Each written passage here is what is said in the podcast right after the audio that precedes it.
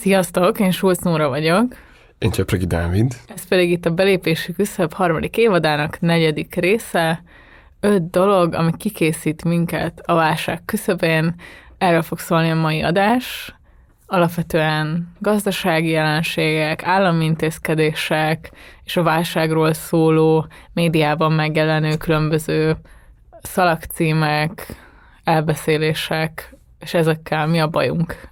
Biztos vagyok benne, hogy az ötből legalább négy érint minden hallgatónkat, és egy ideig még volt is bennem egy kis dilemma, hogy úristen, tudunk adni ez a témához, vagy ezekhez a témához bármilyen eredeti dolgot, de aztán arra jutottam, hogy nagyon-nagyon régen beszélgettünk ketten ilyenekről. Igen. Nekem már hiányzott egy kicsit az, hogy csak az ilyen mindennapi dolgokról beszéljünk ilyen, ilyen vérig, cinikus, véres szájú módon, de azért néha megpróbálom visszafogni magam.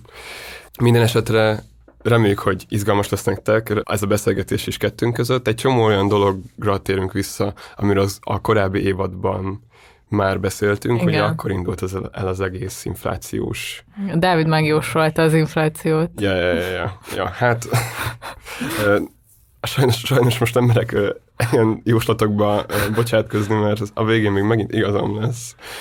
De azért akkor, amikor tavaly beszéltünk ezekről a dolgokról, tehát ahhoz képest, ami tavaly volt, a tavalyi az egy ilyen uh, gyermekjátéknak Igen. tűnik a mostani 50%-os élelmiszerinflációhoz képest. Ja. Na, de nem akarok lenni minden Igen. Point. Hogyha érdekel titeket ez a beszélgetés, akkor maradjatok velünk, és az adás leírásában pedig megtaláljátok majd azokat a cikkeket, amikből mi inspirálódtunk ez az adáshoz, meg a forrásainkat, illetve azt is, hogy hogyan tudjátok támogatni a Partizánt, ezt nagyon megköszönjük ez alkalommal is, hogyha beszálltok a támogatásba, illetve hogyha bekövetitek a belépési küszöbet a különböző közösségi média felületeinken, illetve ha elmesélitek egy barátotoknak, hogy hallgatjátok ezt a podcastot, az is mindig segít. Úgyhogy nagyon köszi ezeket, kezdjük is. Az az ember, aki azt mondja, hogy nincs különbség bal és jobb oldal között, az jobb oldali. Mi nem az ellenzék ellenzéke, hanem az ellenzék lelkiismerete szeretnék lenni. Megint, hogyha, hogy olyan ember, aki nem cselekszik, állhat azon az állásponton, hogy az egész társadalom egy elvetendő valami. Amikor a kapitalizmus világmérdő bukására én sem látok rövid távol kilátást. Miért tetszik lábjegyzetelni a saját életét? Miért nem tetszik átélni? Miért csak reflektál?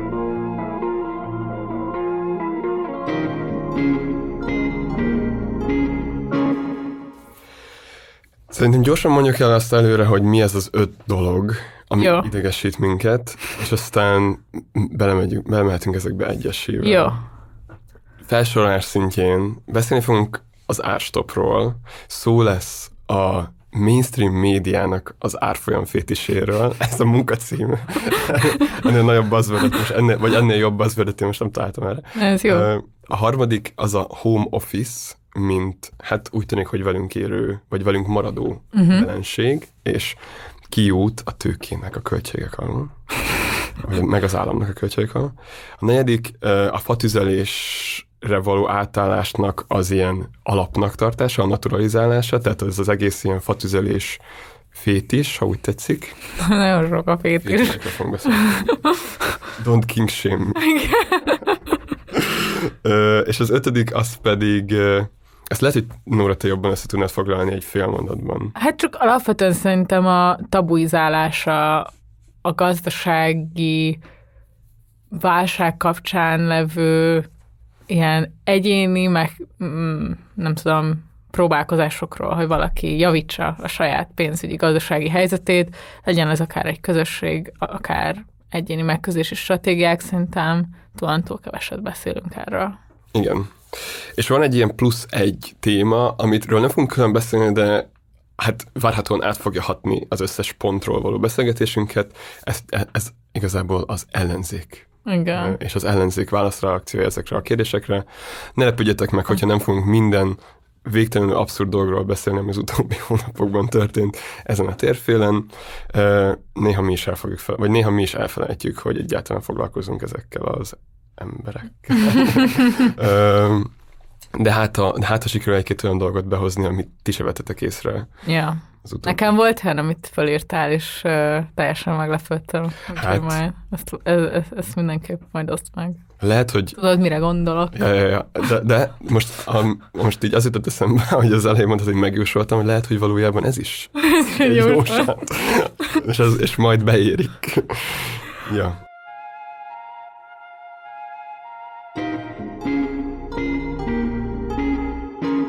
Az elsőt te hoztad, az árstoppos témát, Igen. és akkor szerintem kezd el egy kicsit elmondani, hogy ez miért jutott eszedbe, miért akartad, hogy er, ezzel foglalkozzunk, és mi az, ami a legjobban idegesít. Ezen gondolkoztam, hogy itt most, hogyha erről fogok beszélni, akkor egy csomóan akár a hallgatók közül, és elsősorban az ismerőseim közül azt fogják gondolni, hogy én most coming out ilyen radikális piacpárti fundamentalistaként. De hogy azért nyilván az ástopp az, az már működik egy ideje, a Nóra is gyakran és lelkesen posztolja a 480 forintos benzint. ö, Ez lassan egy éves lesz. Igen, igen, tartalom. amúgy lassan kiállítást lehetne ebből indítani igazából. Mi változott? Minden kivéve 480 forint. De utána még volt egy hét, amíg amúgy aláment. Ja, ja, ja, ja. Igen. Na és hogy eh, igazából talán nyilván az új élelmiszer ástoppok is adnak egyfajta aktualitást ennek, de amiért fontosnak tartottam behozni, az az, hogy most már látjuk azt, hogy középtávon milyen hatásai vannak az ástopnak, és ahhoz képest, hogy eleinte jelentős mennyiségű baloldali gondolkodó, baloldali, hát közgazdász, filozófus, stb. jelezte azt, hogy hogy önmagában az ástop az nem egy ilyen elvetendő dolog, tehát annak az igénye, hogy az állam be akar avatkozni a piacba, az, az egy legitim igény, és ezt különben a mai napig ugye fenntartjuk, de erről majd egy kicsit később még beszélek. Tehát, hogy volt egy ilyen baloldali érvelés az ástop mellett, kiemelten az ilyen alapvető élelmiszerekre vonatkozóan, de hogy azért már elején- akkor is voltak néhányan, akik, akik megfogalmaztak ezzel kapcsolatban ilyen, ilyen félelmet, hogy, hogy nagyon kontraproduktív, le, kontraproduktív lesz ez az intézkedés, ahelyett, hogy egy ilyen univerzalisztikus beavatkozást alkalmazna a kormány, így lehetne sokkal célzottabban is támogatni a rászorulókat, vagy a kizsákmányos rétegeket, akiket éppen ezzel az intézkedéssel akarnak segíteni elvileg, de hogy igazából az aktualitását, hogy mégiscsak ez a középtáv adja, alapvetően mikor otthon családommal beszélgettem, akkor ez egy ilyen vissza-vissza térő probléma volt, hogy, hogy ők próbálnak vásárolni elsősorban vidéken különben ezekből a, a, a termékekből, kisboltokban, eh, kisebb élelmiszerláncokban, és hogy azokban az időpontokban, amikor ők bemennek ezekbe a boltokba, nem tudom, délután, munka után, akkor már egyáltalán nincsen ezekből az ástopos termékekből, hiszen ugye ilyen napi kvóták vannak, amiket vagy kötelezően kell a készleten tartani ezeknek az üzleteknek, és akkor, hogyha ezt meghaladják, akkor már nem kötelezhetőek arra, hogy a, hogy a polcokon legyenek ilyen dolgok. És, és így emellett volt egy ilyen másik ilyen furcsa valósága, amellett, hogy ugye gyakorlatilag így kialakult egy fajta hiány, Ugye erről a hiányról különben már beszélgettünk korábban, már az, abban az epizódban, ahol el, elkezdtük pedzegetni az inflációs nyomás saját életünkben megjelenő valóságát. Abban a beszélgetésben csak egy arról beszéltünk, hogy az autó, meg bizonyos ilyen luxus cikkek voltak Igen. ilyen cikkek, és most Volt, ez a, volt ugye ez a cikk, amiről akkor Igen. beszéltünk, hogy annyit kell várni egy autóra, mint a, a szocializmusban. És most meg kicsit az van, hogy annyit kell várni a, a tejre, mint a szocializmusban. Um, de mindegy, és akkor, és, és hogy ezekben a beszélgetésekben így folyamatosan elő, elő és előjött az, hogy, hogy bezzeg a nyugdíjasok. Bezzeg a Igen. nyugdíjasok bemennek reggel a boltba, amikor mindenki más dolgozik, és akkor így felvásárolnak minden ástapos élelmiszerből minden, tehát az összes készletet így elviszik, és akkor mire a dolgozó emberek így bemennek, addigra már nincsen ezekből. Nagyon vicces az, hogy az a kormány, amely folyamatosan az ilyen eh, kádárrendszer gazdaságpolitikáját szidó ideológiai pozícióra próbál felépíteni a saját legitimitását, az utóbbi 30 évben először alapvető élelmiszerekben termel hiányt a saját elhibázott gazdaságpolitikai ö, intézkedésének okán, és másrészt meg, hát nem, valószínűleg nem tudatosan, de hogy, de hogy az a, az a politikai rendszer, ami különben sok esetben tényleg vi- visz, viszonylag így hát lehet gerinctelen módon használja ki a nyugdíjasoknak a, a kiszolgáltatottságát azzal, hogy itt tényleg ilyen 5-10 ezer forintokkal vásárol szavazatokat gyakorlatilag, nem, nem konkrétan, hanem hogy ilyen intézkedéseket hoz. Tehát, hogy ez, ez, a, ez a kormány a nyugdíjasok ellen így közvetetten, és amúgy ezt már nem csak a saját családomban, hanem ezt nagyon sok helyen olvasom, látom, nem tudom, szóval így gerjeszti a feszültséget, mm. mert hogy tényleg ezzel az ilyen univerzalisztikus szabályozással megint így azt érjük el, hogy természetesen lesznek olyan emberek, akik, akik pont az ilyen válságérzés miatt felhalmoznak, Hát abszolút, hát ez csak a saját nagymamáimból indulok ki, Igen. akkor már te, hetek, hónapok óta mondják nekem, hogy Kezdjál. vásároljak Igen. be cukorból, olajból, meg így mondják, hogy nekik mennyi van otthon, és így nyilvánvalóan nem tudom őket ezért hibáztatni. Hát igen. Sőt, egyébként pont most a hétvégén végre rászentem magam, hogy na akkor veszek olajat meg cukrot, és effektíven nem volt kristálycukor a garajtéri pennyben, szóval. Amiről még beszélnek sok helyen, talán az pont az, hogy meg írnak, hogy ugye ezek a termékek veszteséget termelnek a kereskedőknek, és ezt a veszteséget a kereskedők azokon a termékeken fogják behajtani, amikkel pótolják ja. a fogyasztók azokat a termékeket, amiket ugye nem lehet megtalálni a boltban. Igen. Ezáltal a többi tejnek drágább lesz az ára. igen, Hát most már eljöttünk arra a pontra, hogy az aptej az ugyanannyiba kerül, mint a igen. sima tej.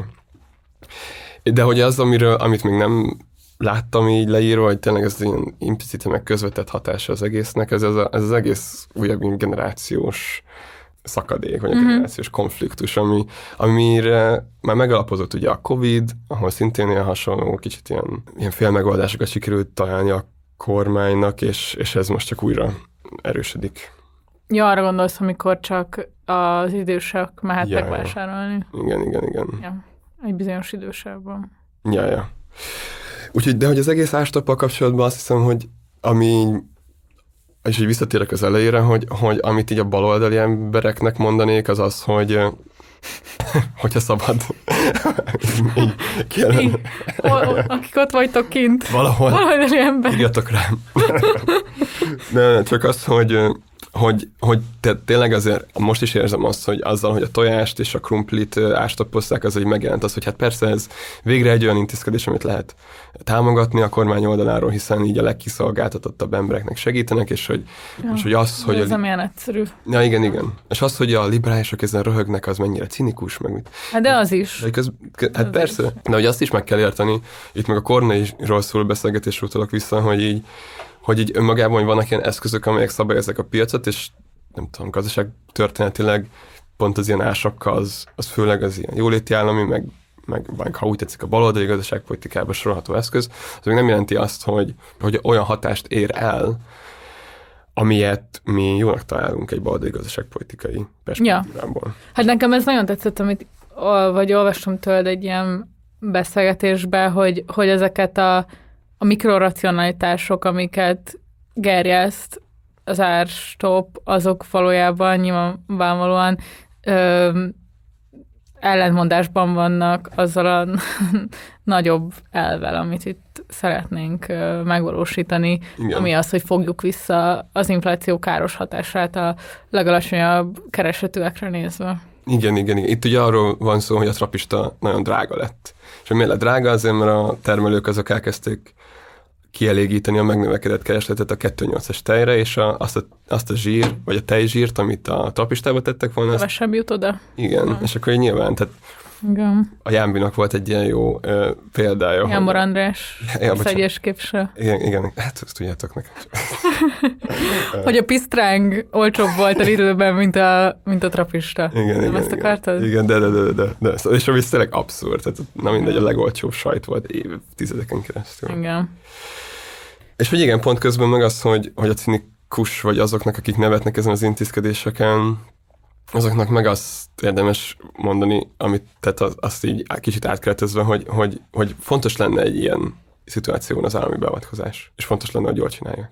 Igen, de ez valószínűleg nem az, és már csak abból is látszik egyébként, hogy a kereskedelmi láncoknál a profit, a nyere, a nyereségarány Ja, ja. A nyerességaránya a kereskedelmi láncoknál egyelőre nem tűnik úgy, hogy radikálisan lecsökkent volna egyrészt, másrészt pedig az, hogy képesek arra, hogy a nyerességarányt ezeken a Dávid által is említett nem ástoppolt termékeken növeljék egészen addig nyilván, ameddig, ameddig el tudják adni, de hát úgy tűnik, hogy ebben az inflációs környezetben, amiről többen is beszélnek, hogy pont ez a háborús infláció, meg ezek a keretezések, amiket részben a Fidesz is gerjeszt egyébként, ezek teszik lehetővé, hogy a kereskedők nagyobb árnövekedéseket is úgymond letoljanak a népesség torkán. Ja. Tehát, hogy pont ne- nekem valahol ezért is durva ez, mert hogy, mert hogy ezzel a háborús inflációs kerettel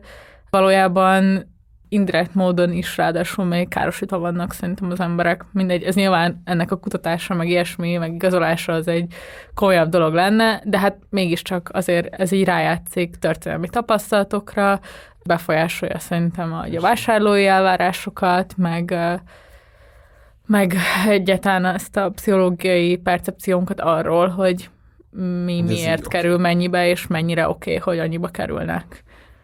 Ja, De azért azt is hozzá kell tenni szerintem, hogy, hogy, hogy itt, amikor, amikor kereskedőkről beszélünk, akkor nyilván fontos emlékeztetnünk magunkat, hogy itt az ástopban tényleg van egy ilyen kötelező jelleg, tehát hogy bizonyos mennyiségű árut tényleg kötelezően Igen. készleten kell tartani, és ezt viszont már kisebb kereskedők nem tudják megoldani. így van, Mivel, mert akkora veszteséget termelnek, hogy egyszerűen nem. Ja, most a nagyobb láncokra gondoltam, igen. persze. És ez, és, de hogy ért, tök érdekes, hogy, hogy, hogy a nagy multiharcos kormány, az mert megint nem a kis és középvállalkozásoknak, hanem a nagy láncoknak ö, kedvez. Igen, ezt a nagy fizetünk be a ezt ellentmondásai fizetőkbe ja. felírhatunk még egy Ja, ja, ja. elemet. Tényleg, hogy áll most a koporsó? Hány szöget? Hát szerintem Fidesz koporsójába. Ja, hát amit talán még ehhez mondani akartunk, az, az ugye a mainstream médiának a... Igen. Re, tehát, hogy, hogy hogyan reagál erre a mainstream média, hogyan keretezi ezt a válságot, és ezeket az ástoppos intézkedéseket, és hát... Igen, hát itt az egy, egyik ez a screenshot, amit küldtél nekem, hogy volt valami ilyen telex cím, hogy a válság végre elhozhatja a pénzügy tudatosságot Igen, igen, igen. öm, a lakosságra, vagy valami ilyesmi Igen, igen. kb. És hogy ez valami olyan szinten tényleg, nem tudom, népellenes megfogalmazás, hogy itt nem is tudod, hogy, hogy így, mint hogyha ők nem is ugyanabban a válságban élnének, mint mindenki. Annyit meg kell, meg kell adnom a Telexnek, hogy ez nem egy véleménycikk volt, hanem az OTP vezérigazgató helyettesének a beszédéről szemléztek, Ja. de a cikk címét azt nem az OTP vezérigazgató, és az egésznek, szóval hogy maga a Nem egy idézet volt. hát meg maga az, hogy mit szemlézik egy, egy ilyen média produktum, az is azért sokat Elmond, és nyilván itt, szemlézni kell. de itt átveszik ezt, szóval hogy nem volt egy ilyen kritika, hogy hát amúgy valójában nem az van, hogy az utóbbi tíz évben mindenki... Igen, szórtuk volna Igen, a pénzt jobbra-balra. És, és tényleg ez az ilyen keretezés, hogy, hogy, hogy egyszerűen így, ja, hát így az embereknek maguknak meg kell oldani, spórolni kell, itt az ideje, hogy kicsit így jobban odafigyeljünk magunkra, Igen. szóval ez az egész, ilyen, egész, egész diskurzus ilyen full osztály, full osztály. Szóval, hogy Hashtag full osztályvak. igen, tehát, hogy de csak azt akarom mondani, és amúgy tényleg ez amúgy annyira nem is vicces, csak, csak maga az, hogy erről kell még beszélni 2022 Úristen. És hogy, de, de hogy értitek, szóval, hogy, a, hogy azért azt meg kell adni, a Telexnek vannak jó cikkei, amik gazdaságpolitikát jól elemeznek, ilyesmi, de, de néha, néha ezek az elszólások, hogy így, hogy így nyáron is a Michelin csillagos forradalomnak is keresztbe tehet a, a mi az Igen, élelmiszerválság. Ja, ja, ja, szóval, hogy Meg, hogy kirakják a tojást meg a krumplit ilyen kis uh, téli sapkában, Sapkában, mint hogyha ez valamilyen színes kis cikk lenne, vagy hír lenne, vagy valami nevetni való, vagy nem tudom, valami Ja, ja. abszurd. hülye prolik a krumplit, meg a Igen, sapka van a krumpli, meg a tojáson, érted? De amúgy a, a 444 erre rákontrázott egyet, és a, és a Szent Királyt és a gulyást tojásfej és krumplifejként a kormányinfóni tojásfejként és krumplifejként illusztrálták, szóval... Na, úgy gulya... Jó, oké. Okay. Ja, ja, ja, ja, ja, bocs, hát nem a guly... Ám úgy igen. Igen, jöttek ezek a mémek, hogy jaj, ja, legyen a kolbászon, és hogy csinálják az rakott krumplit. Igen. Egyébként én nagyon kívánom a rakott krumplit. Hát- Hetek óta, hogy csinálni is. Gyorsan vegyél krumplit és tojást, mert hogy középtávon valószínűleg ezek a termékek is. Hiánycikkek lesznek, ahogy ezt ma be is jelentette a Magyar Tojás Szövetség. Igen. De mi, mi a neve a pontra a szövetségnek? Valami Ö, tojóhibrid tenyésztők. Igen, igen. Köszönöm. Ugye, köszönöm. ebben semmi vicces nincs. Nem, nem, nem. Csak egyébként valahol lenyűgöző, hogy ezek a válsághelyzetek azt is eredményezik, hogy megismerünk olyan ö, szegmenseit a magyar társadalomnak, amivel egyébként cseszünk foglalkozni. Ja, szóval ja. ez most csak azért nevet, szóval ez, ez szomorú, hogy a Magyar Tojás Szövetséggel eddig egy gondolatom se volt, nyilván Igen. kellene, hogy legyen, de hogy, ja. De hasonlóképpen különben ugye ez volt a, a kis benzinkutasokkal, Igen, meg igen. a különböző ilyen teipari munkásokkal, teipari vállalkozókkal, szóval szerintem Szóval érte, ilyen értelemben is érde, izgalmas foglalkozni politikai gazdaságtannal, meg követni ezeket a, Igen. ezeket a portálokat, amik ezzel foglalkoznak, még akkor is, hogyha, hogyha nem a munka, hanem a tőke oldaláról. Tehát egy egész társadalom működésének a kisebb szegmensét lehet ezáltal így, így felfedezni. Azért, szóval még lehetne tényleg rengeteget sittokolni arról, hogy így különböző ilyen mainstream médiumok hogyan közelítik meg ezt a témát, meg hogy mi, a, mi ezzel a probléma, de azt hiszem, hogy hogy amit itt mondani akartunk, az az, hogy, hogy, hogy baloldaliként is legyünk kritikusak azzal kapcsolatban, hogyha egy baloldalinak vagy szocialisztikusnak tűnő intézkedéssel találkozunk. Meg hogy valahol én azt képzelném, hogy az egyik feladata mondjuk a szaksajtónak az nem csak az lenne, hogy folyamatosan kommentálja a meglevő intézkedéseket, hanem hogy a horizontra helyez alternatívákat, nem? De, de, de, de, de. És hogy én talán, ha valami, akkor ré- részben ezt hiányolom még.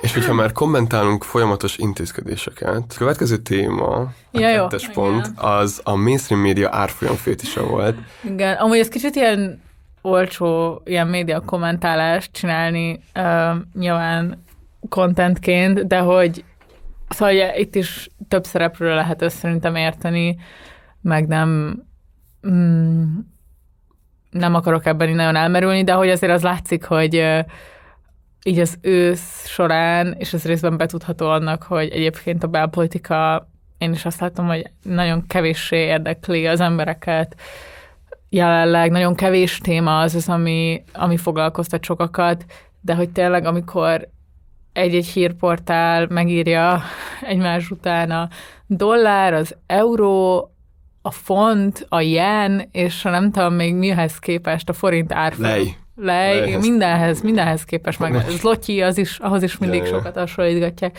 Amik egyébként, nem, ezek releváns információk, tehát nem is azzal van a bajom, hanem azzal, hogy ezek mennyire egy ilyen vákumban léteznek, és alapvetően csak pusztán egy ilyen kicsit ilyen katasztrofizáló hangnemmel, hogy úristen, már megint történelmi mélység, na most jobb, de most ez, nem tudom, szóval, hogy, hogy nagyon ilyen kevés keretezést kapnak, és ez szerintem részben azért problémás, mert föntartja azt a helyzetet, amiben a monetáris politikai kérdések öm, nagyon kevesek számára érthetőek, és azért kevesek számára öm, izgalmasak, mármint, hogy, hogy, hogy, hogy kevesen érzik szerintem a tétjeit talán annak, hogy, hogy igenis mondjuk a monetáris politikai intézkedéseknek, meg a monetáris politikára vonatkozó híreknek van osztályvetülete, vagy van politikai harc vetülete, és ilyen szempontból mondanám ezt, hogy, hogy, hogy pusztán az árfolyamra koncentrálni, anélkül, hogy bemutatnánk azt, hogy ezek milyen reálgazdasági folyamatokhoz kötődnek. Persze ez valamennyire megjelenik mondjuk az, hogy a magyar iparpolitikát és az olcsó munkaerőt hogyan próbálta elősegíteni a Matolcsi féle MNB azzal, hogy lefelé tartott a forint árfolyama évekig. Ez mondjuk szerintem már egy olyan elemzés, ami talán így gyakrabban megjelenik, de hogy mégiscsak szerintem azért alapvetően ez egy hiánycikk ezeknél a, a gazdasági témájú híreknél, és, és szerintem ezek nélkül talán van egy olyan hatása is, legalábbis indirekt, hogy ezek a hírek nem alapvetően a magyar társadalomnak szólnak, hanem a hírfogyasztó középosztálynak, ami alapvetően szerintem két ok miatt aggódik, vagy három miatt a forint euró, vagy a forint dollár, vagy stb. árfolyamokon. Az egyik, hogy mennyire drága lesz a nyaralása, Uh-huh. akárhová, Öm, hiszen lássuk be, azért nagyon gyakorivá váltak a külföldi kiruccanások, az olcsó fapados járatokkal, stb. Um, a Covid óta is, hát már csak szerintem a személyes tapasztalatból is láttuk, hogy így újra hogyan fölpörgött ez a fajta ilyen, akár ilyen párnapos izé, út Milánóba, meg stb. Tudod, és akkor nyilván, hogyha itt szar az árfolyam, akkor az így megdobja az ilyen uh, utaknak a költségeit. Van a másik része, hogy mennyivel drágábbak lesznek az importált cikkek. Itt például a Kernel Zsoltnak volt egy Facebook posztja, hogy egyik napról a másikra az árfolyam igazított Apple termékek mennyire brutálisan megdrágultak, a korábbi generációsok is. Mm.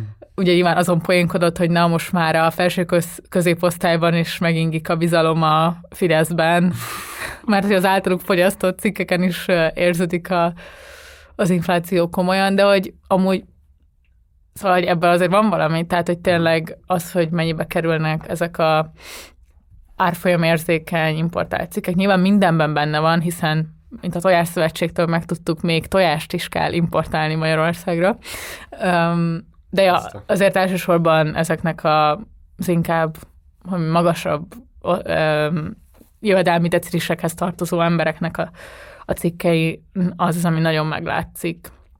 És akkor szerintem a harmadik dolog, ami megjelenik, az meg az alapvető ilyen ellenszem, vagy bizalmatlanság a magyar állammal, uh-huh. a magyar gazdasággal szemben, hogy, hogy önmagában a forint az egy szar, a magyar állam az egy szar, a magyar gazdaság az lószart sem ér, és egyébként is valahol ennek a az alap uh, ideológiai pozíciónak az igazolásaként ugye megjelennek ezek a cikkek, hogy már megint milyen rosszul teljesít, már megint gyengül, megint, és van, egy, van egyfajta ilyen uh, visszacsatolási loop is ebben szerintem, ahol például azok az emberek, akik nem hajlandóak a megtakarításaikat mondjuk magyar állampapírba tenni, még mondjuk euró alapúba se, hanem hanem alapvetően devizát váltanak, vagy ugye ingatlant vesznek, talán esetleg, meg, tehát hogy ilyen, ilyesmiket próbálnak, nem hajlandóak forint alapú megtakarításokat tartani, mert hogy az finanszírozná az államot, vagyis finanszírozná a Fideszt, ugye, hogyha ez egy, ennek van egy ilyen yeah. ellenzéki verziója. Szóval, ja, igazából ezeket érzem amögött, hogy miért pörögnek ezek a cikkek, amikben sokszor tényleg semmi nincs azon kívül, hogy a forint szar. De az, amúgy az utóbbira azt hiszem, hogy még amikor beszélgettünk erről a témáról, akkor a kultúrharcos narratívát használta, tehát ez, ezért, és nem is véletlenül hoztam fel a lájt mert hogy ugye a Románia, meg Igen. a román gazdaság azért az utóbbi, hát nem csak 10, hanem 30 évben egy ilyen ellenpont volt, vagy a jobb oldalról, vagy az ellenzékről, nem tudom, attól függ, hogy éppen kit kérdeztél, de hogy, de hogy az ellenzékben is van egy ilyen, hmm, hát még a románok is jobban ja. teljesítenek, szóval egy ilyen, ilyen fura, nacionalista, antiromán szentimentum talán. És hogy egy tök jó példát hoztál erre az Adam Curtisnek az új uh, dokumentum sorozatából, ami a, a Szovjetunió felbomlásáról, meg igen, a traumazón. Igen, igen, igen. Ja, hát ott van ez, hogy ugye az egyik 90-es években megjelenő szélsőjobboldali politikus kampányol ezzel, hogy nem vagyunk hajlandóak több rubelt adni, tehát hogy több, több kereskedelmet folytatni, vagy, vagy kiszolgáltatni magunkat a Pepsi Cola dollárokkal érkező, tehát valójában nagyon sok esetben az amerikai geopolitikai hatalomon kívül, vagy, vagy az állam felé levő bizalmon kívül másban nem feltétlenül gyökerező erős dollárral szemben ö, kiszolgáltatni magunkat, ami igazából talán a konkrét dinamikák, hogy ez most helyes, vagy hogy ez, ja, ja, az persze. nyilvánvalóan egy nagyon problémás ö, szélsőjobboldali típusú populizmus volt, de hogy az az izgalmas, hogy ugye a szélső jobb oldal hogyan beszél ezekről, és ez valamennyire egyébként szerintem megjelenik Magyarországon is sokkal később nyilván a, a deviza hitelválság kapcsán, és ennek van egyfajta ilyen fonákja Igen. talán a liberális ellenzéknél, ahol meg pont, hogy pont, hogy abból nyerne igazolást ez a liberális ellenzékiség, hogy vágyik folyamatosan a minőségi devizákra, és, és a, arra a nyugati típusú életre, politikai és gazdasági berendezkedésre, amit ezzel asszociál. Igen, hát a, hogyha visszaemlékszünk a kampányra, akkor még az előválasztási kampányban is voltak ilyen versenyek, hogy ki mondja be először, meg ki teszi előbbre azt, hogy vezessék be az eurót kötele Igen, azonnal, három év múlva. kérdés, igen. És hogy maga amúgy a diskurzus arról, hogy Magyarországon érdemes bevezetni eurót, ez egy tök érdekes dolog. De én egyetlen, egyetlen egy érdekes vitát nem hallottam abban Igen. az időszakban arra, hogy amúgy miért érdemes Igen. bevezetni az eurót, vagy miért nem érdemes bevezetni az eurót. Csak azt, hogy így be kell vezetni az eurót, mert Magyarország egy európai ország. Igen. Ez en- ennél sokkal bonyolultabb dolog. Igen. Szó, tehát Valakinek jó lenne, valakinek kevésbé, és hogy az, arról a politikai harcról kéne beszélni, hogy kit akarunk képviselni, ugye? Ja, ja. Nem arról, hogy legyen euró, hanem arról kéne beszélni, hogy én ezt és ezt a társadalmi csoportot akarom képviselni, és neki azért lenne jó, mert. pontosan. Csak ugye, mivel gyakorlatilag képtelenek ilyen típusú képviseleti, közvetlen képviseleti módon gondolkodni, meg politizálni, ezért ez, ez nehéz.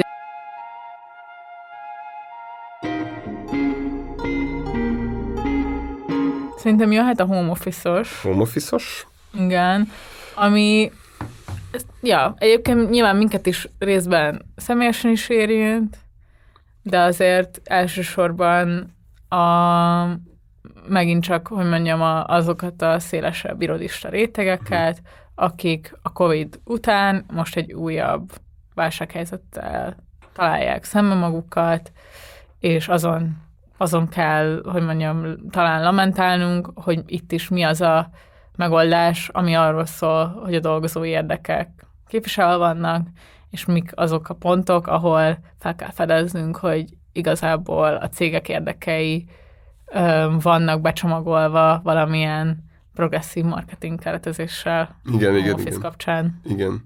Igen, hát itt nyilván van az is, most kicsit így pont erre rá csatlakozni, hogy van egy csomó ember, vagy van egy csomó olyan dolgozó, akiknek a home office az egy előrelépés olyan szempontból, hogy tényleg kényelmesebb, mit tudom én, család mellett dolgoznak, és ezért így jobban tudják megszervezni a nem tudom, gyerekeknek a nevelését, meg az ilyen mindennapi dolgokat. Tehát így nem, a home office-t önmagában nem akarom én sem így elítélni, meg még az én saját életemben is csomószor hasznos, de hogy itt ilyen nagyobb struktúrákról beszélünk. Itt annyit érdemes talán a legelején elmondani, hogy, hogy az ilyen legutóbbi statisztikák szerint a magyar munkavállalók 11%-a az, akinek a munkája az mm. home office-olható.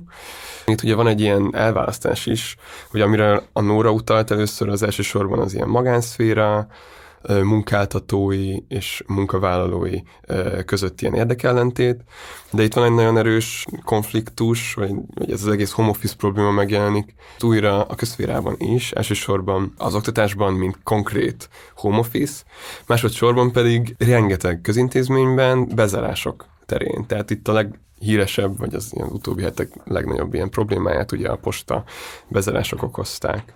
És hogy hogyan kapcsolódnak ezek? Hát úgy, hogy így nem vicces, viszonylag abszurd, hogy egy ugyanolyan, vagy nagyon hasonló téllel fogunk szembe találkozni, mint amilyen volt 2020-ban, csak akkor a Covid, tehát egy ilyen világméretű járvány miatt kellett mindenkinek otthon maradnia, és akkor merült fel először ugye a mainstreamben, a fősodorban a leghangsúlyosabban, vagy akkor beszéltünk a legtöbbet egyáltalán a home office-ról.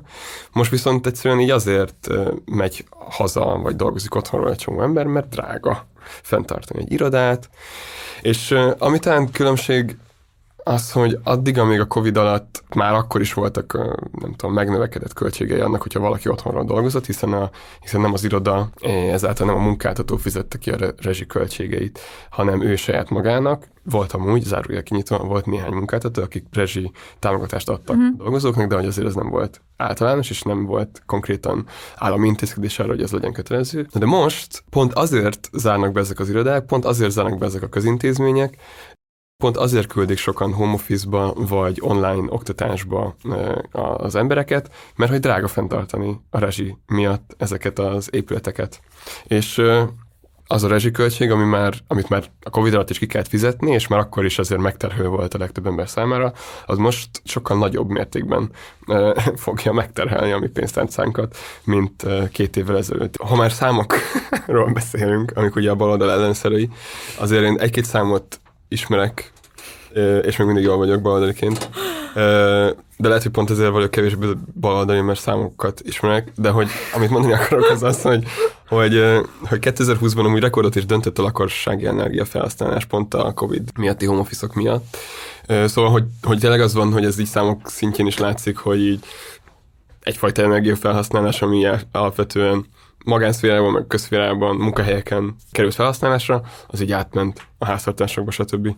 Szóval, hogy ezt a fajta tendenciát fogyasztás szintjén valószínűleg megismételjük, Igen. de csak a költségek lesznek sokkal magasabbak. Már 2020-ban is erről volt szó, hogy a munkáltató az így a ráadásul a Covid járvány okozta bevétel kiesésre hivatkozva a, az iroda fenntartásán próbál spórolni, ami ugye duplán volt hazugság, mert egy csomó olyan munkáltató, akik home office-ba küldték az, a dolgozóikat, épp hogy így óriási nyereséget realizáltak a válság során.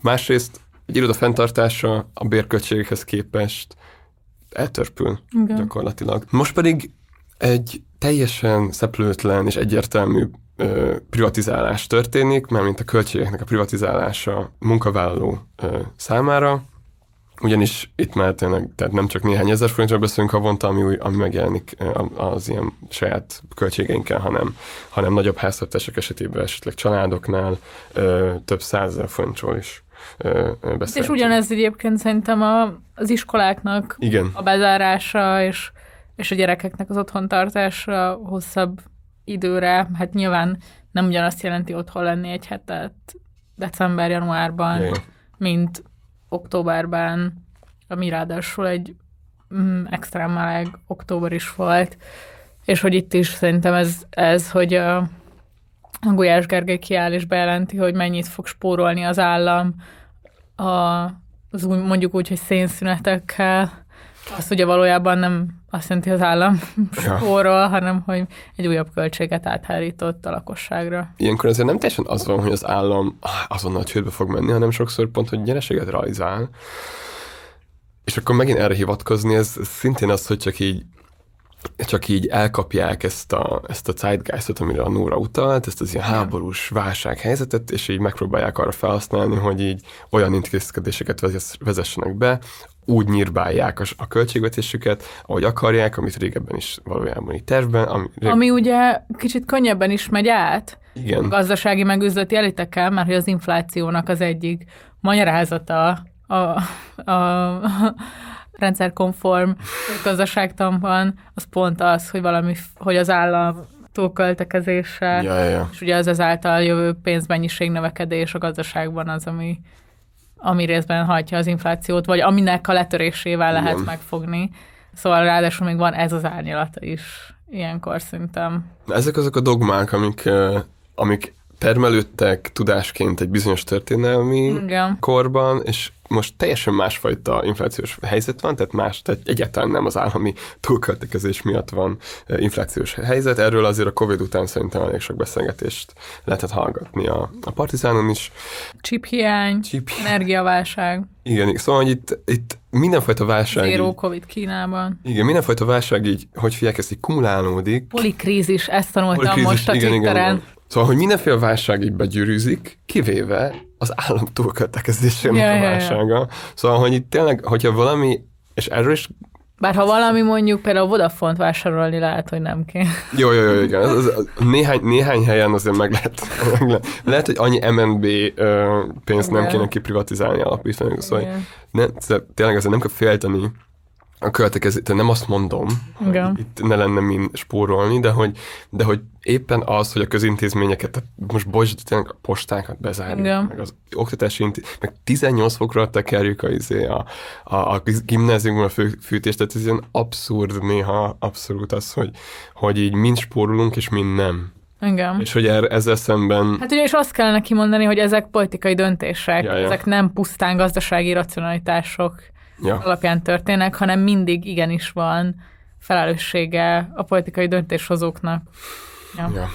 És, és ez az egyik legilyen alattomosabb hárítás egyébként az Orbánik részéről, akik egyébként nagyon izgalmasan, folyamatosan minden egyes nemzetközi gazdasági történés kapcsán egyébként a politika jelenlétét hangsúlyozzák, és sőt, részben szerintem azért is sikeresek nagyon sok esetben, mert elismerik és, és átlátják, hogy ezek politika, hogy minden, Igen, igen, igen. valahol minden politika, és pont egyébként ez annyira sunyi, hogy, hogy, hogy hát nyilván ezt is nyilván politikai racionalitáson mögött, hogy itt letagadják, de ettől még nota bene ezt csinálják. Ja, ja, ja. Szóval meglátjuk, hogy, hogy ez az egész home office, rezsis költségek megnövekedése olyan dolgozóknak, akik alapvetően közférában, irodákban dolgoznak, és most haza, haza kerültek, szóval meglátjuk azt, hogy, hogy az állam adott esetben beleszáll ezekbe, beszáll ezekbe a költségekbe, itt azért önkormányzati oldalról azt lehet látni, hogy vannak ilyen kezdeményezések, amelyek Én is hallottam egyébként Ja, egyetemi dolgozóknál rezsitámogatásról. nyilván az ő mozgásterük az kicsit ö, alacsonyabb, mint az állami költségvetésé. Ja, és hát akkor még nem is beszéltünk a mentális, meg fizikai Igen. hatásairól, meg a szociális atomizáció részéről Hát igen, és itt amúgy az office-nak. az home office egyrészt, tehát az, hogy így maga, hogy olyan, olyan szociális közösség, a munkahely, meg a munkatársakkal való találkozás, ami elsődleges, és hogy azt így... Dolgozó érdekképviselethez nélkülözhetetlen. Igen, igen. Tehát amit talán még ugye a Covid óta látunk, hiszen eltelt már egy középtávon, nem tudom, két év, hogy az iskolás korú gyerekeknek az, hogy kimaradt az a fél egy év a közoktatásból, vagy az, mindegy, az iskolából, az, az milyen durván befolyásolta adott esetben az ő szocializációjukat, az ő viselkedésüket, amit majd csak azt után látunk meg, hogy ez mennyire volt problémás, de azért most is középtelen lehet látni en- ennek a negatív ja. hozadékait.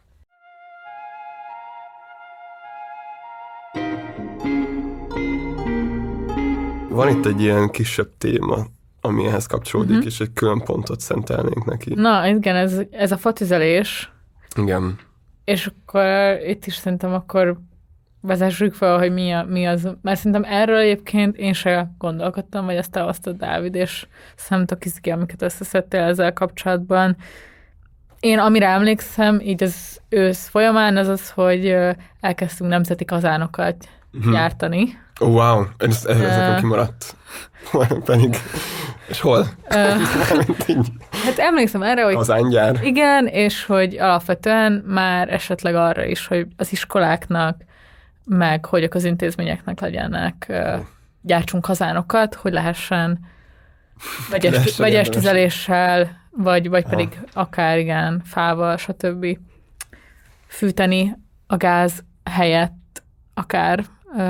Szóval nekem idáig terjedt ezzel kapcsolatban egy a, Ja, ja, ja. az infóm, ez az egyik, a másik meg ja, az, hogy amiről talán még az energiás epizódban beszélgettünk, hogy mennyire fontos a gáz a magyar lakosság energiafelhasználásban. Meg még egy dolog, ami eszembe jut ennek kapcsán, az meg az, hogy most ugye folyik, és ez összefügg a hiányjal is, hogy folyik egy harc ellenzéki képviselők részéről, elsősorban a Perki Sándor párbeszédes képviselő részéről, ja. hogy a palackos gázzal főző, fűtő emberek számára legyen elérhető az egyetlen rezsicsökkentett méretű gázpalack, Amiből hiány van. amiből, ami gyakorlatilag ö, nem, nem látták az emberek, amióta amióta ö, módosult a rezsicsökkentésnek ez a része. Ö, na, és csak arra próbálom visszavezetni, hogy így az energiaforrások körül levő beszédnek talán akkor ez egy alesete, ez Ja. a fatüzelés kérdés. Igen, én igazából azért akadt meg ezen a szemem az utóbbi hetekben, két okból.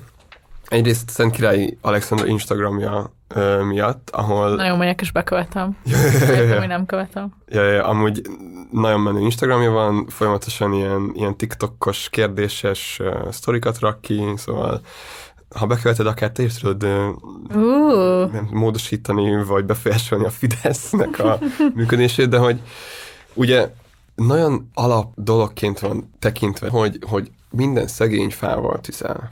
Hogyha a szegényeken akarunk segíteni télen, akkor elindítunk egy fa programot. És akkor van ugye ez a Magyar Nemzeti Tűzifa program, aminek a keretein belül bizonyos mennyiségű fát, igaz, igaz?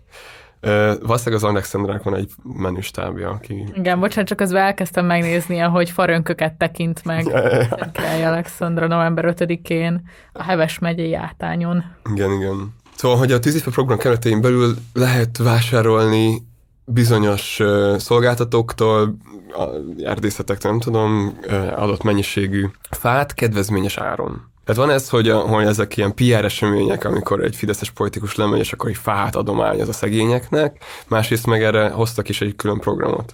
De ugye ami az érdekes ebben, amire az, a Nóra is utalt, hogy így, hogy a számok azért egyáltalán nem azt bizonyítják, hogy a magyar társadalom jelentős része fával tüzelne. Kevés információt tudunk arról, hogy pontosan mennyien, de a számok azért egyértelműen azt mutatják, hogy az több mint a fele a magyar háztartásoknak földgázzal tüzelés, amúgy, és nagyon vicces, mert hogy azt a tendenciát, amit a, a Fabuk Marci említett a, abban a beszélgetésben, ami arra vonatkozik, hogy a, már a rendszerváltás előtt a magyar háztartások ráálltak a gáz tüzelésre. Ezt a tendenciát a 2010-es elejétől kezdve ugye a rezsicsökkentés, ez csak erősíti, hiszen beállít egy olyan piaci helyzetet, ahol, ahol a gáz, földgáz felhasználása az kiszámítható, olyan tartósan alacsony áron lesz, ezért sokkal jobban megéri azt. Szóval itt nem csak arról van szó, hogy, hogy egyéb energiahordozók felé kevésbé motiválja az embereket, hanem arról is ugye kifejezetten, és ez jellemzően inkább ebben a kontextusban szokott felmerülni, hogy az ilyen alternatív, megújuló energiaforrásokról, források használatától veszi el a motivációt, és amúgy tök abszurd az egészben, hogy ugye a magyar nemzeti energetikai és klímatervnek a, a, vannak, ilyen, vannak a megújuló energiaforrásokra vonatkozó részei, és ott a legfontosabb megújuló energiaforrás az a fa. Uh-huh. Szóval Magyarországon gyakorlatilag így ennyit gondolnak a, a, a fejesek a klímapolitikáról, hogy majd fával úgy is megoldunk mindent. Amit talán az egészben ijesztő, az az, hogy, hogy pont ez, hogy most elkezdünk kazánokat gyártani, amiket azért valószínűleg most így decemberig nem fognak üzembe helyezni. Másrészt meg így a fa, fa felé toljuk most azokat az embereket, akiket lehet, szóval itt, itt azért lesz egy jelentős réteg, akiket a visszanyesett rezsicsökkentéssel nem lehet támogatni, és a tűzifa programmal sem lehet támogatni. Amiért, amiért az egész ilyen Alexand- Szentkely Alexandra témát felhoztam még, vagy amiért ezt az egészet így ide akartam rakni, az az, hogy, hogy az egész tűzifa program, meg az ilyen tűzifa karitatív célból való eljuttatása a Fideszes államtitkárként a szegényekhez, mint PR esemény. Problémás az az, hogy ugye pont most megy át az egész szoctörvény módosítás a parlamenten, uh-huh. ami effektíve megtagadja azt, hogy az egész szociális szféra, vagy a leg kizsákmányoltabb rétegeknek a gondoskodása, az az állam feladata lenne. Erről konkrétan a Fülap Attila gondoskodásért felelős államtitkár azt mondta, hogy, hogy most sikerült azt a kommunista örökséget is, vagy a kommunista szemléletmódot felülírni, ami a szociális problémákat az állam fennhatósága alá sorolta, mivel ez alapvetően álságos és tarthatatlan volt. Ja, hát nem tudom, ki várt bármit az államtól eddig. Ja, ja, ja, ja. ja. de jó. És ez ugye illeszkedik abba a tendenciába is, hogy, hogy különben ezt a szférát prioritizálta az utóbbi néhány évben a NER, vagy inkább szekularizálta, mert ugye nem tudom, hogy ez egy létező kifejezése, de hogy ugye itt az történt, hogy rengeteg olyan szociális intézményt, amely alapvetően állami fennhatóság alatt volt, vagy állami tulajdonban volt, azt egyházaknak, vagy ilyen egyházakhoz köthető keresztény szervezeteknek szerveztek ki alapítványokba. Itt ugye a legnagyobb szereplő az a Máltai Szeretetszolgálat volt, akiknek a munkájáról most így lehetne rengeteg jót mondani, tehát itt tényleg arról van szó, hogy egy nagyon aktív, kitért hálózattal rendelkező szervezetről beszélünk, az, hogy például a 300 legszegényebb település felemelkedésén vagy mobilizációján dolgozó programok az milyen hatásfokú, vagy milyen eredmények lesznek.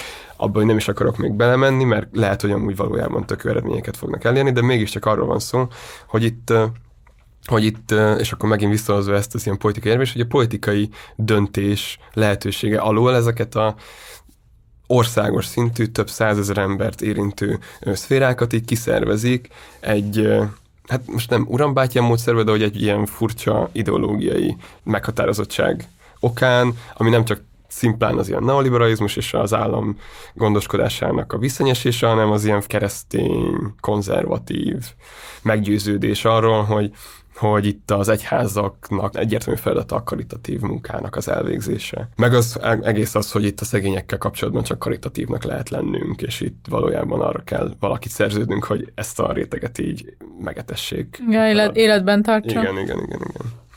Szóval tudom, hogy így a fotizeléstől kicsit, mint hogyha én meredek lett volna eljutni eddig, de hogy az én gondolkodásomban ez az egész ilyen kettő, ez valahogy annyira jól tükrözi azt, hogy, hogy hogyan gondolkozunk az alsó decilisről, alsó egy-két decilisről. Amit, hogy a kormány hogyan gondolkozik az alsó egy-két decilisről. Még talán egy, ami nekem itt tényleg, de ez már lehet, hogy szóval nálam van beakadva a lemez, de hogy nem csak az benne, a, nem csak az a bosszantó ezekben a fa osztogatásokban, meg ilyesmi, hogy, hogy mennyire van egyfajta ilyen igen, megalázó árnyalata, hanem talán az is, hogy így mennyire nem tudunk számot vetni azzal, hogy a nagyobb struktúrákat nem lehet uh-huh. így ilyen egy-egy akcióval megoldani, és hogy persze mondjuk a lakosság nem megfagyása nyilvánvalóan az államnak kell, hogy prioritás legyen. Ja, Um, és hogyha valamennyi gázt ki tudunk váltani más forrással, akkor az így oké, okay, mondjuk idegenesen, de hogy közben meg Magyarországon is szükség van ipari termelésre, szükség van uh, munkahelyekre, stb., amik így nagyon energiaintenzívek, és hogy ezek mind így komplex infrastruktúrák vannak beállítva gázra. Igen. És hogy ezzel kapcsolatban talán, talán hiányolom a kormánynak az ilyen nagyobb ívű intézkedéseit, vagy, vagy terveit, hogy ezt hogyan fogjuk megoldani hosszabb távon. De szóval, úgy... hogy Mond. Nem, pont ez azért érdekes, és ezt, ezt el is fejtettem reagálni, hogy az elej, hogy amikor mondtad ezt a kazán programot, hogy, most Igen. Így, hogy amúgy ugye az utóbbi tíz évben a biomassa és a, és a geotermikus energia volt a nagy dili. És Igen. amúgy már az első Orbán kormányban is, 98-ban, a Széchenyi tervben, minden, izé, nem is emlékszem a szlogenre, de hogy így hogy, hogy a, a geotermikus energiát minden háztartásba be akarták vezetni, az kb. az volt az akkori napelem. Aha. És aztán így abból nem lesz semmi. De amúgy jó a geotermikus, nem? Na igen, és pont ez lenne... Szegeden ilyen lakótelepi szinten Na ne. fűtenek vele. Igen. Több száz lakás, nem? És amúgy egy csomószor az van, hogy elkezdték az infrastruktúra kiépítését, például a biomasszás kazánt egy csomó közintézménybe szereltek fel az utóbbi tíz évben, de nem használják őket. Mm. Mert egyszerűen, és amúgy, szóval ezen azóta gondolkozom, hogy, hogy miért nem, és amúgy simán lehet, hogy tényleg egy ilyen mentális gát van, mm. hogy így annyira hozzá vagyunk szokva ahhoz, hogy így az oroszoktól veszük a gázt, az így valamennyire olcsó, így megvan így minden, persze a hülye EU miatt most megcsinálják ezeket a pályázatokat, biomasz, biomassa, meg a faszom tudja milyen gyümölcs, yeah. és akkor így, de hogy azért így, azért mégiscsak a biztos az a gáz lesz. De meg nem tudom, meglátjuk, és ez, ez is érdekes a következő fél év, mert simán lehet, hogy elkezdik üzemeltetni ezeket az infrastruktúrákat. Egy másik intézkedés meg így eléggé, el, eléggé így elbizonytalanít, mert hasonlóképpen indítottak két éve azt hiszem, hogy egy éve egy masszív ilyen háztartásokra szabott napelem pályázatot. Több ezer ember nyert ezen a pályázaton, és most egyetlen egy tolvonásra azt mondták, hogy lol, nem ide. Igen. Ilyen, ez, Igen. Így még, még, ez, ez így mégse lesz. És ez nem csak a nyertesekkel basznak ki, hanem... Hát ráadásul kifejezetten egyébként hátrányos régiókra Igen, volt szabva kaptál, a pályázat gyakorlatilag, tehát hogy nem is az van, hogy itt most a felső középosztálynak a luxus beruházása lett volna ezek a napelem pályázatok, hanem igenis egyébként kiskeresetűek, vagy nyugdíjasok, meg rosszabb régiókban levő emberek láttak benne egy lehetőséget, hogy, hogy mérsékeljék az energiaköltségeiket hosszú távon. Igen, és ráadásul nem csak nem, nem, ilyen, nem ilyen erényfitoktató zöldítés ja, ja. a felső középosztályban, hanem egy racionális Persze. lehetőség lett volna. Ja. Hát eleinte nem is vagy én eleinte nem is, mikor olvastam ezt a pályázatot, nem is gondoltam, hogy ez is tényleg így megtörténik. Nyilván ez is valamennyi ilyen EU-s pénz volt, de hogy nem csak az volt benne. Meg persze azért azt hozzá kell tenni, amiről szintén a Marci beszélt, hogy itt azért a, azok a vállalkozók, akik ezeket a kivitelezéseket így csinálják, sokszor nagyon közel vannak a, a, az ilyen NER ja, gazdaságát, mit tudom én. Szóval, hogy itt van egy ilyen belső... Persze, persze, van egy belső racionalitás annak a dolognak, hogy ez miért uh, indult ez a pályázat, stb. De hogy itt most nyilván velük is kicsesztek. Ja, ja, ja. Uh, és amúgy tényleg az, azon túl, hogy itt, hogy itt nem csak a, nem tudom, a budai, budai zöldek felé akartak egy ilyen gesztust tenni, hanem, hanem így országosan itt nem csak napelemeket telepítettek volna, hanem komplex energetikai felújítás. Tehát hálózatfejlesztés, hálózatfejlesztés, stb. Hát úgyhogy, úgyhogy ennyit arról, hogy így, hogy így épülnek ilyen infrastruktúrák, aztán majd elkezdik használni, hogyha, hogyha, hogyha olyan lesz az idő, lehet, ja, hogy egyáltalán. addig nem. lehet tűzifát osztani, Ja, ja, ja. legalább.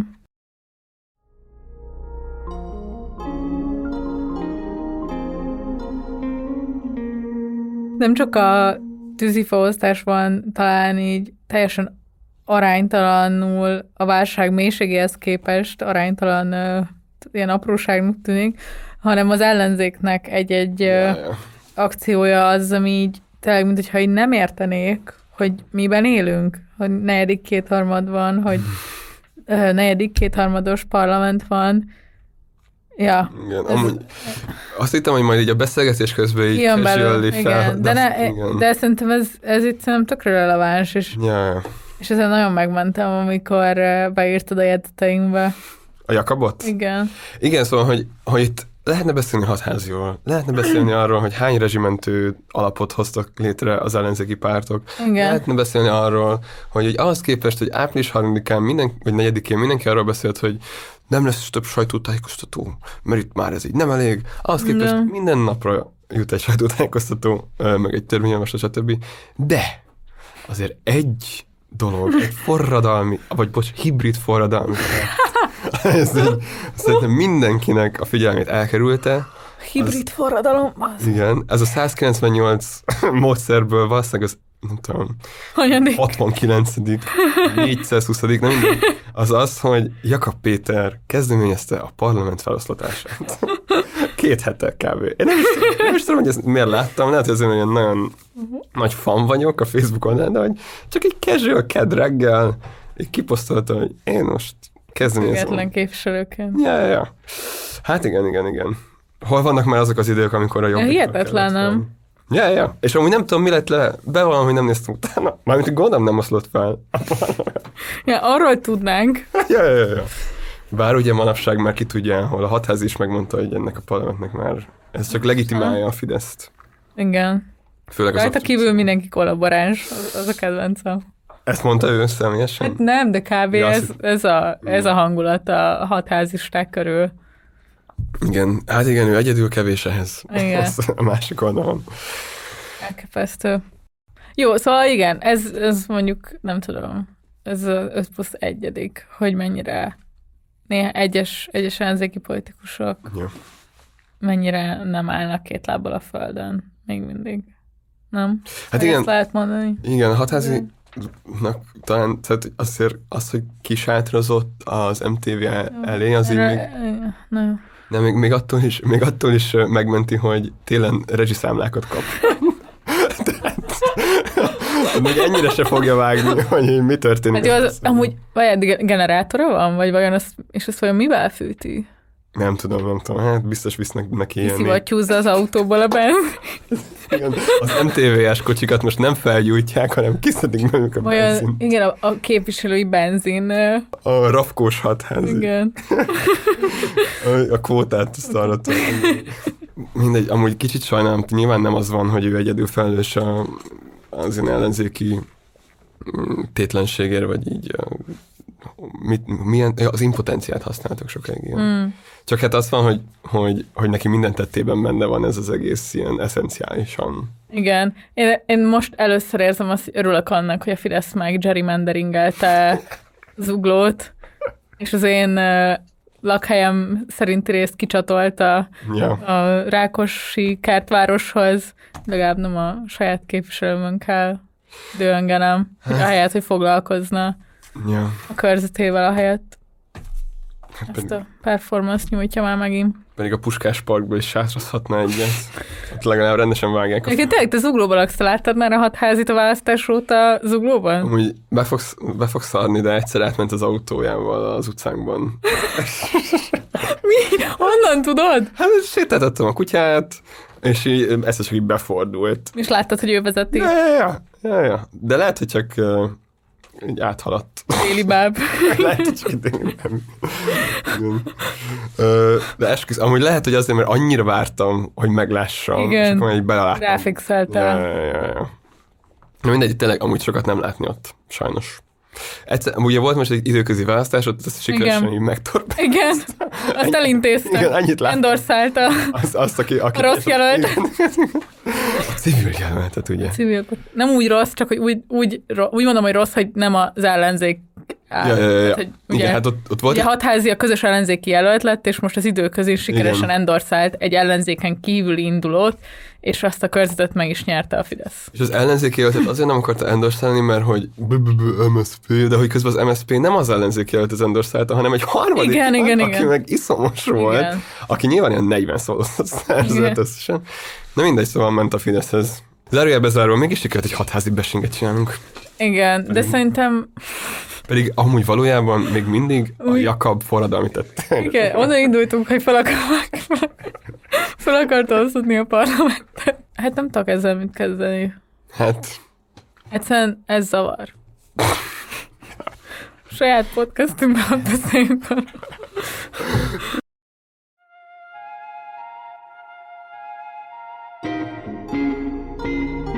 na de van még egy, ami nem a plusz egy, hanem az ötödik, szóval most Igen. négy plusz egy, plusz egy. Mégiscsak a baloldal először az a sorszámok. Igen, igen, igen. Új, legyen ez a cím. 4 plusz 1 plusz 1. A számok a balon. Ja. Szóval, hogy ez a... Hogy eh, hogyan... Tehát itt azért az... A korábbi beszélgetésben szó volt arról, hogy mégiscsak ez az első ilyen kiterjedtebb gazdasági válság, amit megélünk már kereső fiatal Igen. felnőttként. Igen. És És ez szerintem, ez egy nagyon izgalmas öm, személyes tapasztalat is, meg generációs, meg közösségi. És az egyik dolog, amin én így visszatérően frusztrálódok, ez valamennyire igaz szerintem így akár a, azokra a baloldali emberekre is, akikkel találkozok, meg egyébként is talán így a korosztályomban is, hogy mennyire nincs, vagy nem beszélünk azokról a stratégiákról, amik mégiscsak megjelennek egy válság idején, hogy pontosan milyen, a, akár mikrobefektetéseket lehet tenni, milyen ö, közösségi megoldások lehetnének arra, hogy a megélhetésünk költségeit csökkentsük, hogy egyáltalán így hosszabb távon a baloldal számára mit jelent az, hogy kamatemelési ciklus van, hogy inflációs válság van, hogy ennek milyen megoldásait látjuk, hogy milyen gondolatokat termelünk ki egy válságidőszakban, amiről ugye az egyik nagy belátás a 70-es évek végén lévő hasonló, vagy hát nem úgy értve, szóval, hogy nem ok- okaiban teljesen különböző, de vagy nagyrészt különböző, de tapasztalásában hasonló inflációs válság után az volt az egyik belátás a baloldalnak, hogy az, hogy válságidőszakokban milyen világmagyarázatok, gondolatok, szakpolitikai javaslatok, öm, és milyen társadalmi erő létezik, az így évtizedekre meg tudja határozni azt, hogy a pénzügyi, meg nemzetközi intézményeket működtető elit az hogyan gondolkodik arról a krízisről, ami előtte áll. Szóval egyrészt hiányolok egyfajta ilyen mikroszintű stratégiázást is, meg hiányolom azt is, hogy, hogy makroszinten milyen, nem tudom, stratégia mentén lenne érdemes keretezni ezt a válságot. Um, ja, szóval ebbe mindkettőben érzek egy, egy ilyen átfogó problémát, és tényleg, sőt, tehát gyakorlatilag azt is, hogy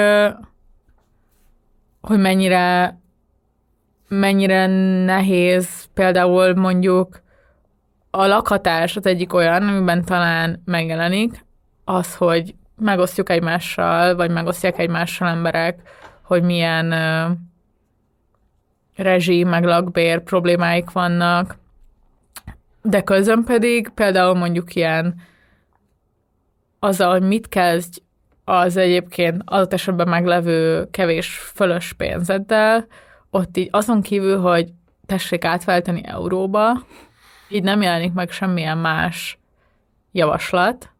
Nem beszélünk arról, hogy mit jelent mondjuk az, hogy jelenleg viszonylag jó hozamokat lehet elérni nagyon könnyen megnyitható, nagyon könnyen likvidétált állampapírokkal, hogy erről így gondolkodni, meg beszélni, azt így magamnál is, vagy én például kicsit egy ilyen személyes projektet csinálok abból, hogy így nyíltan beszélek ezekről, és hogy mennyire egy ilyen kényelmetlen, meg, meg vicc téma ez. A másik részről meg talán a, az ilyen makrogazdasági részem meg talán azt látom, hogy azon túl, hogy, azon, hogy van, megjelenik ez, hogy minden drágább, és ezt kezelni kéne, talán kevéssé tudatosítjuk magunkban, hogyha ráfekszünk ami, arra a narratívára, hogy itt csak az infláció a probléma, mm. az milyen kényszerpályákra helyezheti rá a baloldalt.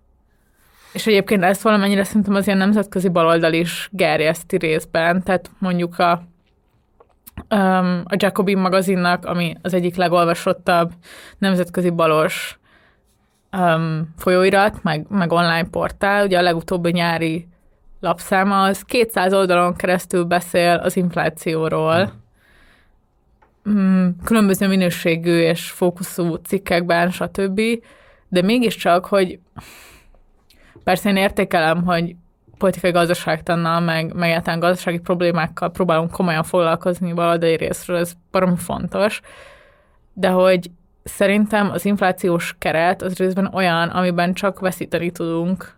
Yeah. Hiszen egyelőre csak a jobb oldal tudja felmutatni, így belátható történelmi perspektívában, hogy úgymond ugye sikerült letörnie mégiscsak a, a piacpárti ö, munkásellenes keretben gondolkozó pénzügyi felügyeleti szerveknek, meg ö, politikai elitnek az inflációt már egyszer, úgymond az elmúlt mondjuk 50-100 évben, ugye. Szóval ez a kettő, most ez kicsit így ja, ja, talán ledobja egymást ez a két jelenség, de összességében talán talán azt érzem, igen, hogy, hogy még nagyon sokat kellene tudnunk így nüanszoltabban hozzáállni ezekhez, hogy ne legyen stigmatizálva egyrészt az, hogy emberek próbálnak valamit kezdeni magukkal, és, és igen, adott esetben ennek egy része vagyon menedzsment is, akkor is, hogyha kis vagyonokról beszélünk. Um, és vannak egyébként valamennyi megtakarításra azért van a magyar társadalomban is az embereknek, még hogyha baromi kevés is, szóval, hogy brutálisan kevés. Um, de hogy stratégiázunk már arról, hogy ami van, az, amit érdemes csinálni, akár a közösségeinkben, akár egyéni szinten, meg talán, igen, talán legyünk óvatosak azzal, hogy mindent csak egy inflációs kérdésnek látunk. Miközben persze, amit mondtál is, az a több mint 50%-os drágulása az élelmiszereknek, az nyilván olyasmi, ami mellett nap mint nap nem lehet elmenni, és, és kell rá válaszokat adni, de például pont mondjuk akár a hitelek esetében, akár abban a kérdésben, hogy hogyan próbálják egyes államok majd növelni a munkanélküliségi rátát, hogy letörjék az inflációt, stb. stb. azért kicsit veszélyes is hagyni, hogy csak az inflációra terelődjön a figyelem.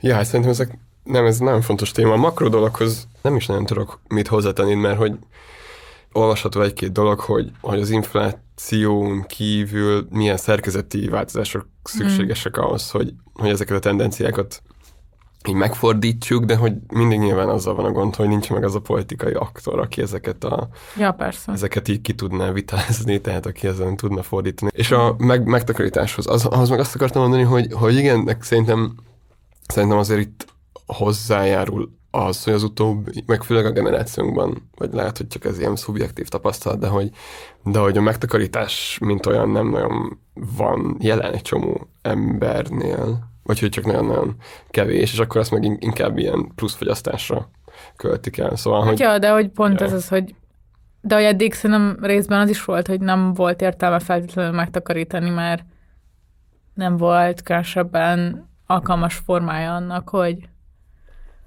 hogy értelmezhető hozamokkal tud ezt berakni bárhová. Na, mégiscsak igaza van a MOL, vagy mi, OTP vezérigazgató helyettesnek, hogy csak úgy fogyasztottunk.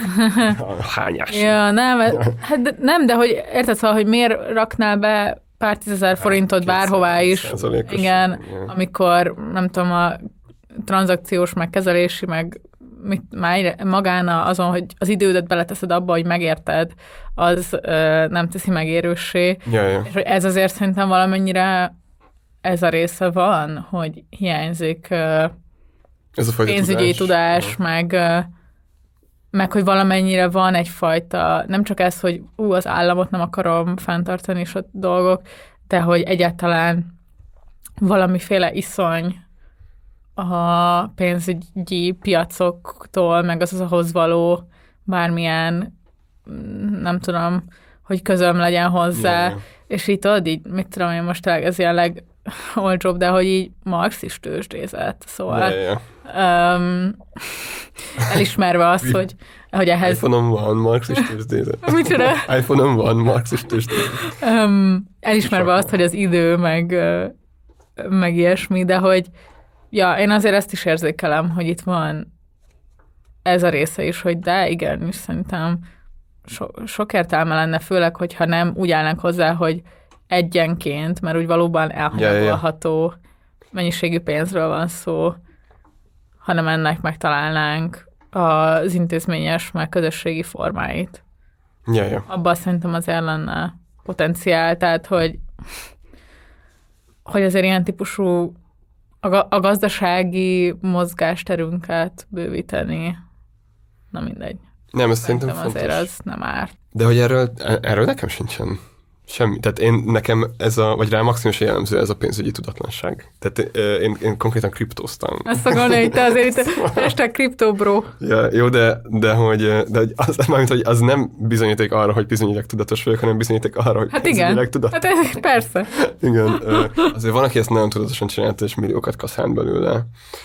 Hát ez nem én vagyok. Én, Hát az időzítés, meg ja, ja. Hát, és tudatosság kérdés. meg hát, hogyha, meg nyilván ez is egy ilyen, egy ilyen szelette a racionalitás, tehát hogy itt ezen belül is lehetett uh, nyerészkedni, hogyha valaki Igen. ügyes, de hogy uh, azt tehát ez egy ilyen buborék, meg tudom de az, hogy az ilyen klasszikus dolog, hogy aranyba, vagy állampapírba hogyan, meg miért, szóval ez nekem is ki, vagy az én, én horizontomon is kívül állt. Igen, és hogy azért, szóval azt azért látjuk szerintem, hogy szóval azért ez megjelenik, hogy emberek mégiscsak, jaj, mit csinálják a kevés félretett pénzemmel, és akkor azon az első körös gondolaton túl, hogy tedd valamilyen nemzetközi devizába, Ja, ja. azon túl nagyon kevés opció jelenik meg. Revoluton Szóval- euróra. Igen, és így persze ez egy nyugodtan, de hogy ja, azért vannak más lehetőségek is, és, ö, és szerintem ez azért érződik a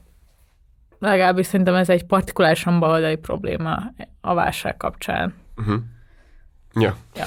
De amúgy Pont azért is, mert érzéketlennek tűnik, mert hogy miközben ja. arról próbálunk beszélni, hogy százezrek adott esetben nem fogják tudni fűteni az otthonaikat, frivolnak és érzéketlennek tűnik az, hogy az alsó középosztály vagy a középosztály azon gondolkodik, hogy befektessen, vagy Igen. megtakarítson. És én értem, hogy ez frivolnak tűnik ebben a helyzetben, de hogy mégiscsak, hogyha egy valóságorientált gondolkodást, meg stratégiát próbálunk alkotni, akkor szerintem azért amellett, hogy a társadalmi szolidaritásból ki kell venni a részünket, amellett talán ez is lehet gondolkodni. Hát de pont ez nem, vagy hogy pont ez az, ami talán ezt az ilyen frivolságát enyhíti, hogy abban gondolkozunk, hogy közösségileg hogyan tudnánk Igen. ezeket az erőforrásokat összetenni, felhasználni, pont azért, hogy adott esetben különben politikai aktorok. Igen, válságállóbbak legyünk. Igen, és aztán utána egy békeidőszakban ezt ki tudjuk tágítani. Ja. Stb. Szóval szerintem ez a Há, igen, ezt, stratégiai. prób- ezt próbálom elmondani.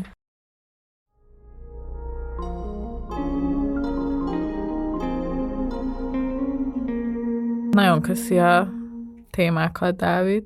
Hát a történelem termeli ezeket. Csak eh, hozom, én csak a keze vagyok ennek a folyamatnak. Ja, én is köszi, ezek nagyon izgalmas sok témák volt. nem, nem én hoztam ezeket, azért azt tegyük hozzá, ez tényleg ezeket közösen uh, rakjuk össze, meg raktuk össze, és, és uh, most te is megpendítettél néhány dolgot a gondolkodásomon, amiben jobban kéne Ah. figyelni. um, hát majd meglátjuk, hogy mennyire sikerül. Azért ez, a, ez az állampapír plakát kampány a City Light-okon engem egyre inkább kezd meggyőzni arról, hogy, hogy vásárolni kell. Mint amúgy, mikor a háború után az ilyen újraépítési kötvényekről Mm. volt. Kicsit ez csak. Ja, de amúgy, hogy nem, nem az állampapír propagandát akarom tolni, mert nyilván arról is lehetne beszélni, hogy, tehát, hogy jó-e az, hogy ilyen kiterjedt lakossági finanszírozást Mhm. uh-huh. vesz igénybe a magyar állam, hogy így teríti úgymond a kockázatokat, meg egy csomó mindenről lehetne beszélni. Ja, ja. Csak azt mondom, hogy ezekről nem feltétlenül beszélünk eleget, megint csak. Hát ja, nincsen 4 plusz 1 plusz 1 témánk, mindössze annyi, hogy van egy ilyen közérdekű bejelentésünk talán. Ezt az epizódot 19-én hallgatjátok, és a következő az december 10-én ki, és a kettő között december 3-án Ah, Gólyában igen, ö, találkozhattuk velünk. igen. Ugye a Gólyában ma este, érti, aki érti. Én még nem hallgattam meg. A, a, a, a CNK Csak Neked Kislány nevű könnyűzenei formáció új klipjéről ö, beszélünk, amit valószínűleg most nem tudunk betenni az epizód végére, mivel a CNK-nak kiadója van. A jogdíjakért pedig én nem biztos, hogy házalnék. Ö, minden esetre majd az Insta sztoriban elhoztunk. Szóval december 3-án ö, egy beszélgetésen, egy kerekasztal beszélgetésen? Egy Hát beszélgetésen? lesz egy, lesz egy este, Igen. amikor az előző epizódban tárgyalt báziskönyvek sorozat harmadik kötetéről lesz szó. Eric Olin Wright, hogyan legyünk antikapitalisták 21. század. 21. században, és a Dávid és én fogunk beszélgetni a Déri Ákossal ott is. Ömleg lesznek a többi kötethez is beszélgetések, meg koncert, meg DJ-zés, úgyhogy ja, remé- ilyen kedves decemberi adventi hangulat, gondolom. Gyertek Gondolom. el, hogyha van kedvetek. Két hét múlva lesz, írjátok fel a naptáratokba. Ja. Jól van, ezen az adáson is Lőrinc Járon dolgozott hangutó munkában, Puskár Krisztián szerkesztőként segíti a munkánkat, és Krizsanna készíti a grafikákat, úgyhogy köszönjük nekik is, hogy lehetővé tették, hogy ez létrejöjjön. Köszi. Nektek pedig, hogyha tetszett az adás, akkor továbbra is ajánlom az adás leírásában elérhető belépési küszöb, Insta. Insta, Facebook, e-mail cím, illetve a Partizán támogatói lehetőségeit is belinkeljük megint csak. Köszi, hogyha meghallgatotok. Sziasztok! Jó szombatot!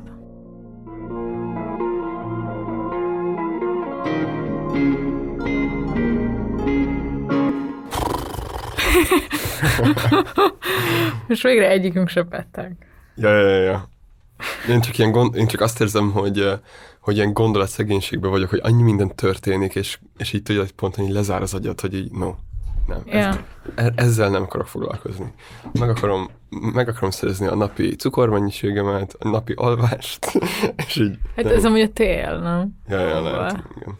Na de bocs, ezeket... tegnap így tiktokoztam délután, és így mondta, hogy beájultam, és így öt órával később ébredtem fel. Tényleg Dél, napközben. random délután. Ezek a legjobb Jó, szerintem. nem öt órával, de mondjuk négy és fel. De ez nagyon jó. Nem, Egyszerűen szörnyű, de mindegy. Igen? Nem. Én, én régen is azt szerettem, mikor így hat órát alszok éjszak, és aztán délután van egy két órás szund. volt a bioritmus egész gimnázium munkában. Ja. Na jó. Kiszálláztam, amit. Soha.